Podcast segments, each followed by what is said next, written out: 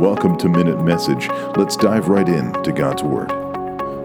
Isaiah 35, verse 1 The wilderness and the dry land shall be glad, the desert shall rejoice and blossom like the crocus. Isaiah is giving hope because of the future redeeming work of Jesus Christ. There will be life where there was only death. There will be beauty where there was only wastelands. There will be blossoming flowers where there was only desert.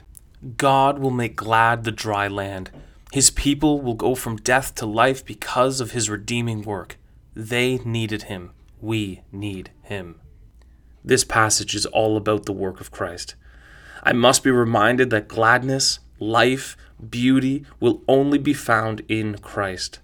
All other avenues of life lead to sadness, death, and hideous sin to seek Christ and enjoy his redemptive work. It is crucial. It is so crucial that I go from wilderness and from deserts into Jesus Christ, where there is true and lasting gladness.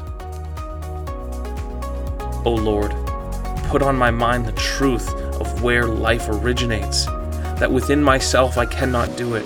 Let me see the beauty that only you can provide. Fill my heart with gladness.